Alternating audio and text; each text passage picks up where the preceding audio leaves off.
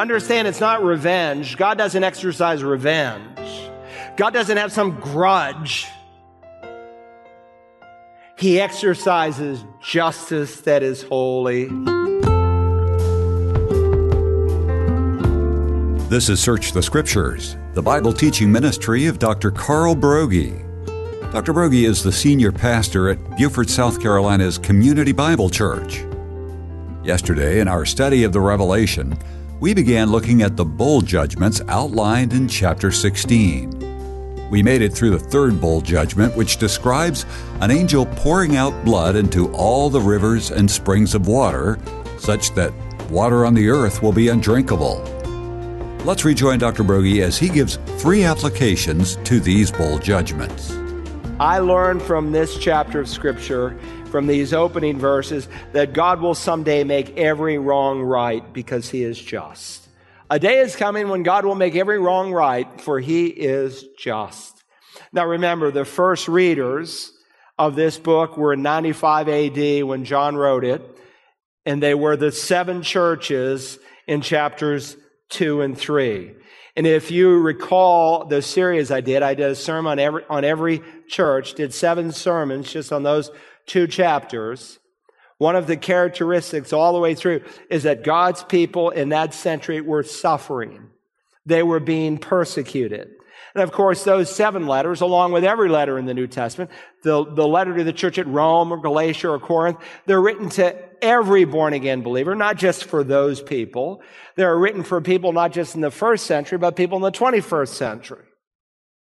And God uses those churches because all of the churches in the New Testament, all of those local assemblies really model all the challenges and difficulties and blessings that God's people have experienced since the inception of the church on Pentecost. But you might be asking, well, what would be the personal benefit of this futuristic section of the book of Revelation if you lived all the way back in the first century, 95 AD, when you first read this book?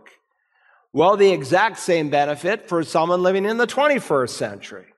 Now remember, these people never lived to begin to even see what God pens here in chapters 6 through 18.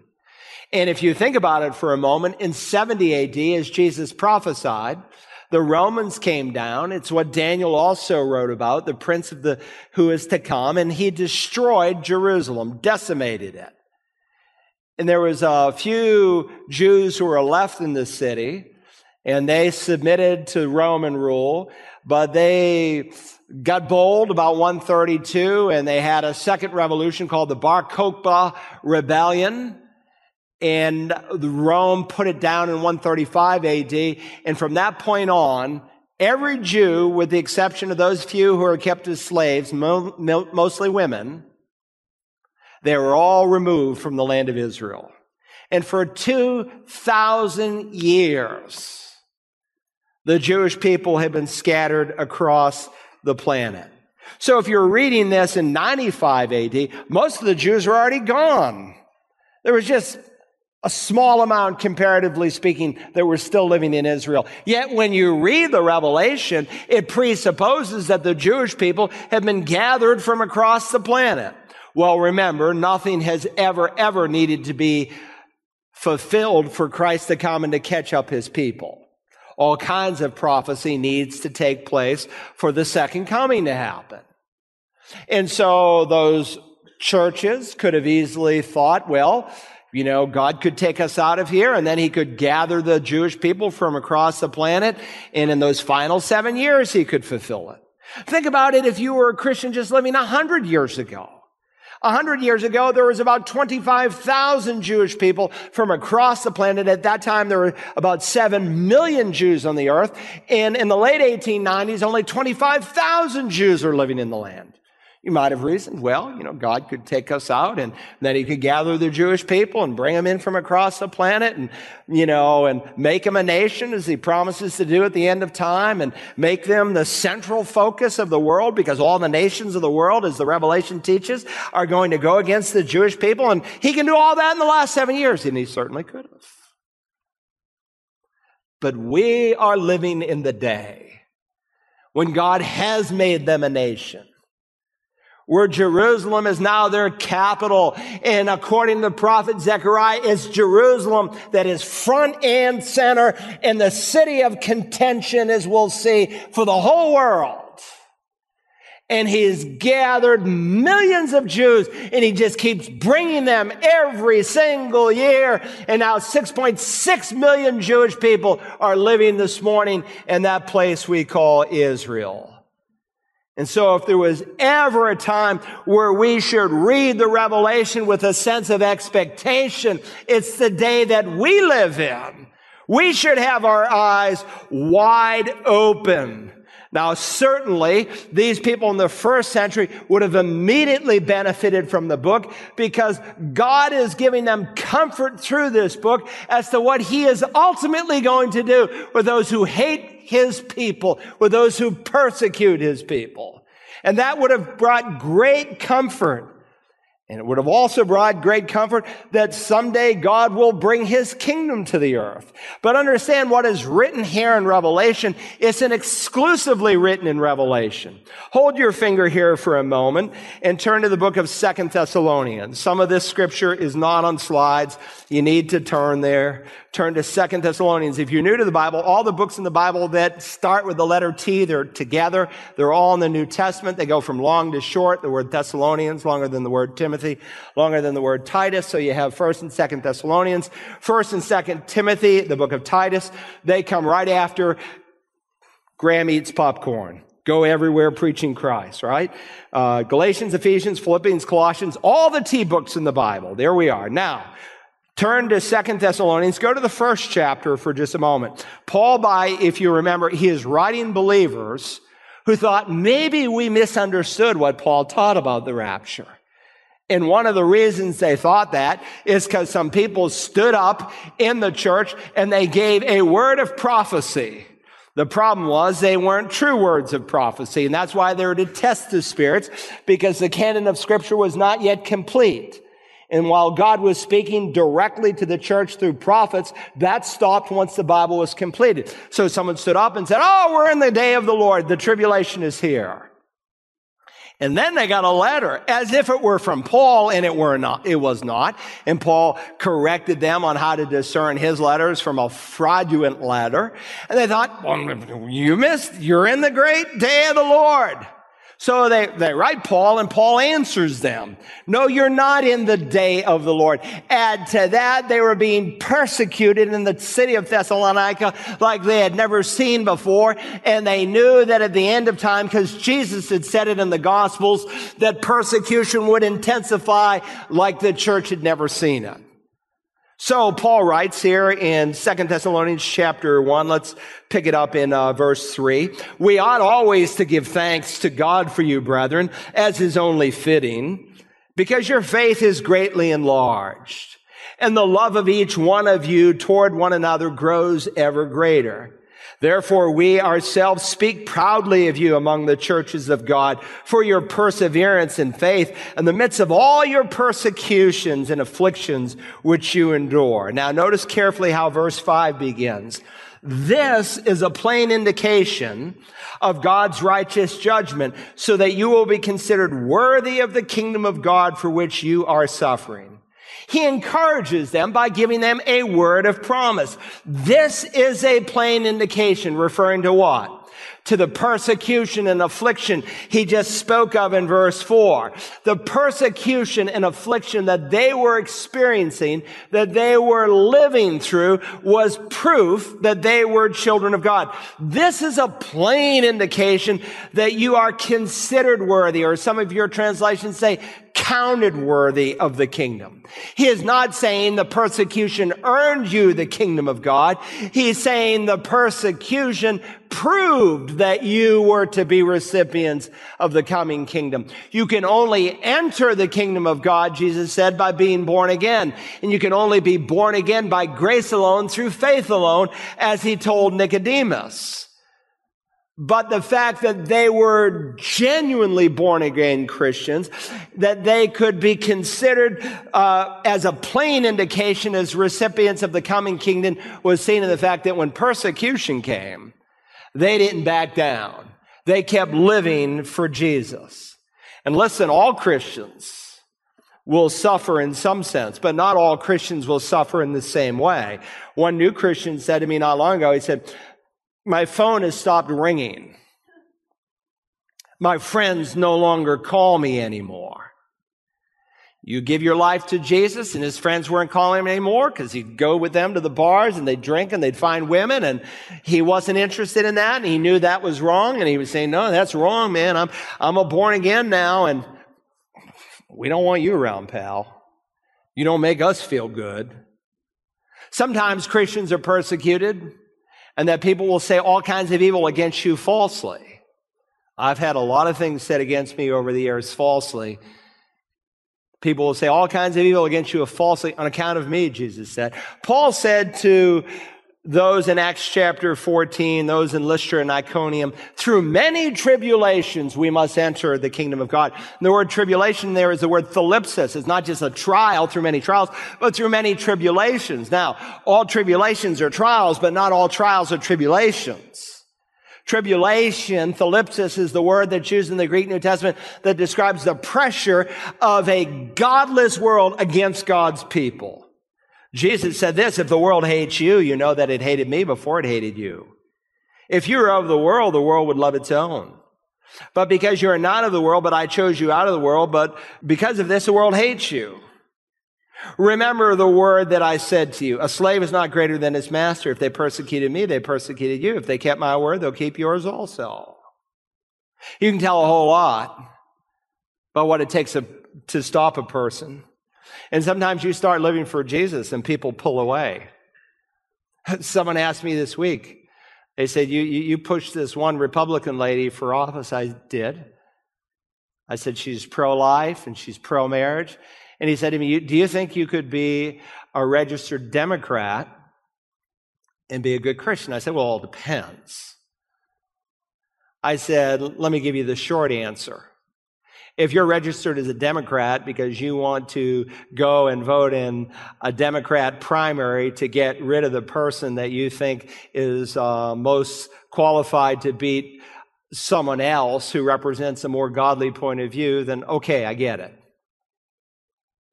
But would I be for a party that in their written document says we believe that we should murder little babies? We believe that the homosexual lifestyle is a good thing and it needs to be celebrated and embraced. And we believe that we should, in essence, protect uh, our children so they can have safe sex. Listen, this is not a democratic political issue. This is a moral issue. This is a moral issue. And listen, there are Republicans and independents who are in favor of those same wicked things. At least it's not in their platform. But I would never vote for a man who had ascribed those things so that they could give me some kind of financial benefit and give me some health program or some monthly check, as some are now saying. Not on your life. But listen, if you stand for what's right sometimes, you are going to be misunderstood and some people are not going to like you. And Jesus said that this sometimes will prove whether or not someone's truly considered worthy of the kingdom. It will prove their faith one way or the other. Remember that in the parable of the sower? He said the one on whom seed was sown on the rocky places this is the man who hears the word and immediately receives it with joy. Gets emotional, comes to church, gets excited. I want to be saved. Yet he really hasn't been converted yet. He has no firm root in himself. He is only temporary. And when affliction or persecution arises because of the word, he immediately falls away.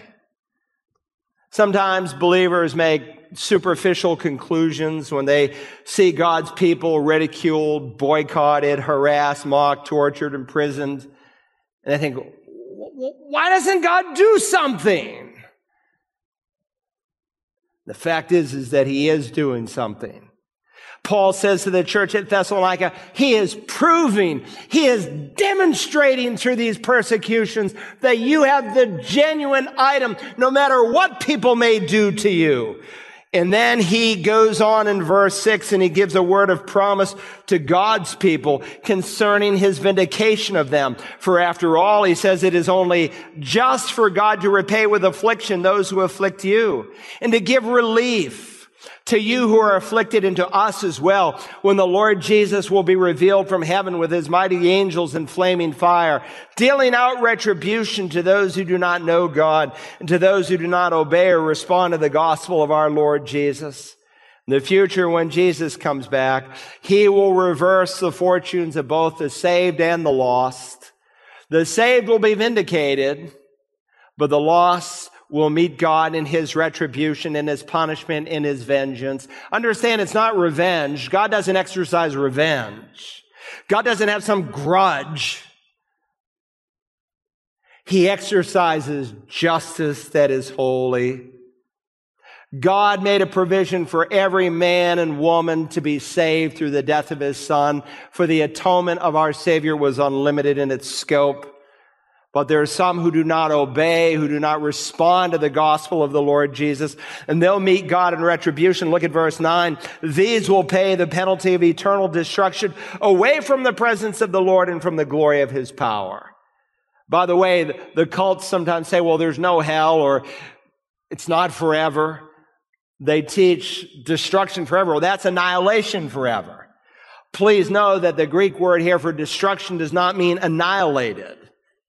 Otherwise, he could not say everlasting destruction. You know, thousands of homes, 7,000 homes were annihilated in the last few weeks in California. They are burned to the ground. They exist no more. A man who is in hell is not annihilated. He is conscious he is aware and fully functioning as to what is taking place. And we will study that when we come to the 20th chapter. It is a place of outer darkness. It is a place where there is no fellowship with God and no fellowship with your fellow man. I meet these people say, I don't care if I go to hell. My friend and I, we're going to booze it up and sex it up for all of eternity. I don't need your Christian stuff. There's no fellowship in hell. It's a place of outer darkness that will be revealed when Jesus at his second coming will come with his mighty angels and every eye will see him. Listen, he came the first time and he came in humility, but when he comes again, he will come with great power. When he came the first time, the Bible teaches he came, as Isaiah said, as a suffering servant. But when he comes again, he will come with great wrath. He came the first time as a lowly Nazarene. Can anything good come out of Nazareth? But when he comes again, he will come as the King of kings and the Lord of lords and every knee will bow and every tongue will confess that truth. He will be revealed from heaven. It's the word apocalypsis. And so some call the book of Revelation the apocalypsis because it's about Jesus. It's the unveiling of Jesus. And so back here in Revelation 16, as we read and study these seven bowls of God's judgment, it would have brought comfort an encouragement to God's people, even in the first century, reading this letter, because they knew a time was coming when God's perfect justice would be executed and he would make every right wrong. These are people who had their wives murdered and raped and beaten, their children and executed. And God says, I'm going to fix it all. Second, God always fulfills his laws of reaping and sowing. God always fulfills his laws of reaping and sowing. The kind of judgment that comes in these ju- bowls are the ultimate expression of God's poetic justice. Paul said, do not be deceived. God is not mocked for whatever a man sows that he will also reap. Do not be deceived. The nature of deception is that when you're deceived, you don't know you're deceived. That's what makes you deceived. And people are deceived into the laws of sowing and reaping. They think they are doing just fine.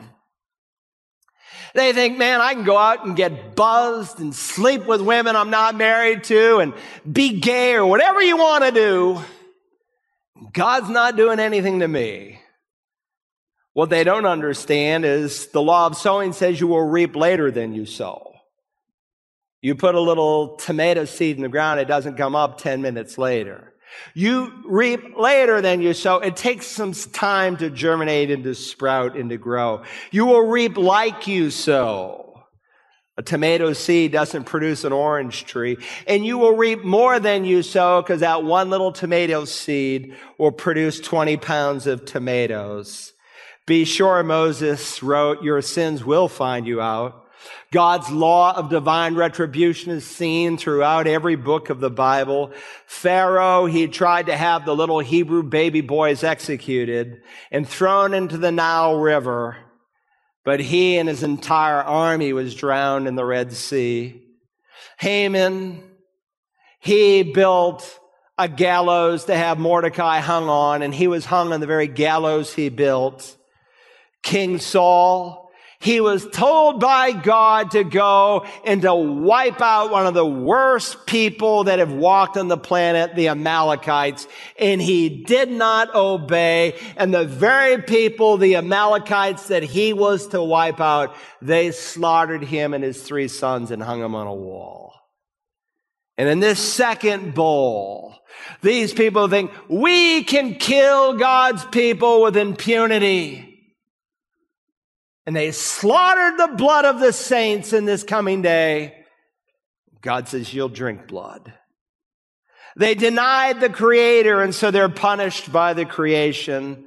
They rejected the healer, and so they get incurable diseases. They refuse to follow the one who gave himself for him, for them, and so he turned their water into blood. Don't be deceived. Finally, let me just say, if you're not marked by the Spirit, you'll be marked for wrath. You see, everyone here has a mark. Everyone within the sound of my voice. You're either marked by God Almighty. It's called being sealed with the Spirit. That happened the moment, the second you called upon Jesus in faith, or you are marked for condemnation. And if you die marked for condemnation, you will die forever without our Savior. If God had never sent his son to die, he would have been just. God owed us nothing. But in his grace and his mercy, while he says, for the wages of sin is death, but he says the free gift of God is eternal life to everyone who believes. God has not appointed us for wrath, but for obtaining salvation. Did you notice? I know we haven't gotten very far into the chapter, but all the way through this chapter, the word poured out. The first angel, verse two, poured out his bowl. Verse 3 says the second angel poured out his bowl. Verse 4 says the third angel, same word, ekeo, poured out his bowl. The fourth angel poured out his bowl. The fifth angel, ekeo, poured out his bowl. The sixth angel, ekeo, poured out his bowl. The seventh angel, ekeo, poured out his bowl. And what I find so interesting is that the same word that God uses to pour out his wrath is the identical term that he uses when he pours the Spirit out on people on the day of Pentecost. And it's the same word when Paul says, the love of God has been poured out, ekeo, within our hearts through the Holy Spirit given to us. In other words, the Holy Spirit, the moment you believe He's poured out into your heart and as you begin to grow, He bears witness with your spirit that you've become a child of God. But those who refuse Jesus, they will have poured out tribulation wrath that will turn into eternal wrath. Some people get mad at this kind of stuff. Shall not the judge of the world act righteously? The angel says, Righteous are you, O Holy One, because you judge these things. Yes, O Lord God the Almighty, true and righteous are your judgments. If someone within the sound of my voice dies and goes to hell and meets God in their wrath, or if you're left behind for the coming tribulation, you will have absolutely no one to blame but yourself. This world is not running aimlessly. We sing it, This is my Father's world. Oh, let me never forget that though the wrong seems off so strong, God is the ruler yet. And we will see that as we work through these judgments. Why don't you today, if you don't know Christ, let him mark you by his Spirit rather than continue to be marked by nature as a child of wrath. Father, thank you for the revelation. Thank you that this is not just what you have said, this is what you are saying. That your people in every century since this was penned has benefited and been encouraged. But help us with wide opened eyes to see how relevant this is as you are setting the stage behind the curtain for the next scene when the rapture will take place and these events will begin to unfold. Help someone today, Father, who's unsure of heaven to call upon him. Jesus, you said, receives sinful men. It's a trustworthy statement you said to your servant that Christ Jesus came into the world to save sinners. And Paul said, I'm the greatest of them all. One who persecuted, even murdered the saints. You saved him and planted him on solid ground and made him the great apostle who gave us so many books of the New Testament. Thank you what you do by your grace. Help someone, Father, to say, Lord Jesus, save me. He can make you the promise that if you'll call on His name, He'll save you today, right now, forever, because Jesus finished the wrath that you deserve, that I deserve. Lord Jesus, save me. Father, help us to see the world through your righteous and holy eyes. Help us to see those loved ones that maybe we'll sit around at the Thanksgiving table with, some of whom have never met you, some relatives we see just on rare occasion. Help us not to hold back. Help us with grace and with wisdom and gentleness to make a defense for the hope that is within us. And help us not just to do it in this week, but throughout the year. Help us to be faithful with the gospel you've entrusted to us. We ask it in Jesus' name. Amen. To listen again to today's study from Revelation 16 entitled The Coming Bowls of Wrath, use the Search the Scriptures app for smartphones and tablets, or visit us online at searchthescriptures.org. You can also order a CD or DVD by calling 877 787 7478 and requesting program REV43. We are delighted to share that Search the Scriptures can now be heard in the metro Boston area on AM 1090 WILD. If you listen to us in the greater New England area or have a friend who lives in and around Boston, would you tell them about Search the Scriptures? We're heard at 10:30 a.m. on 1090 a.m. And if you can help support this Bible teaching ministry, just click the Give button on the Search the Scriptures app or online at searchthescriptures.org. Thank you.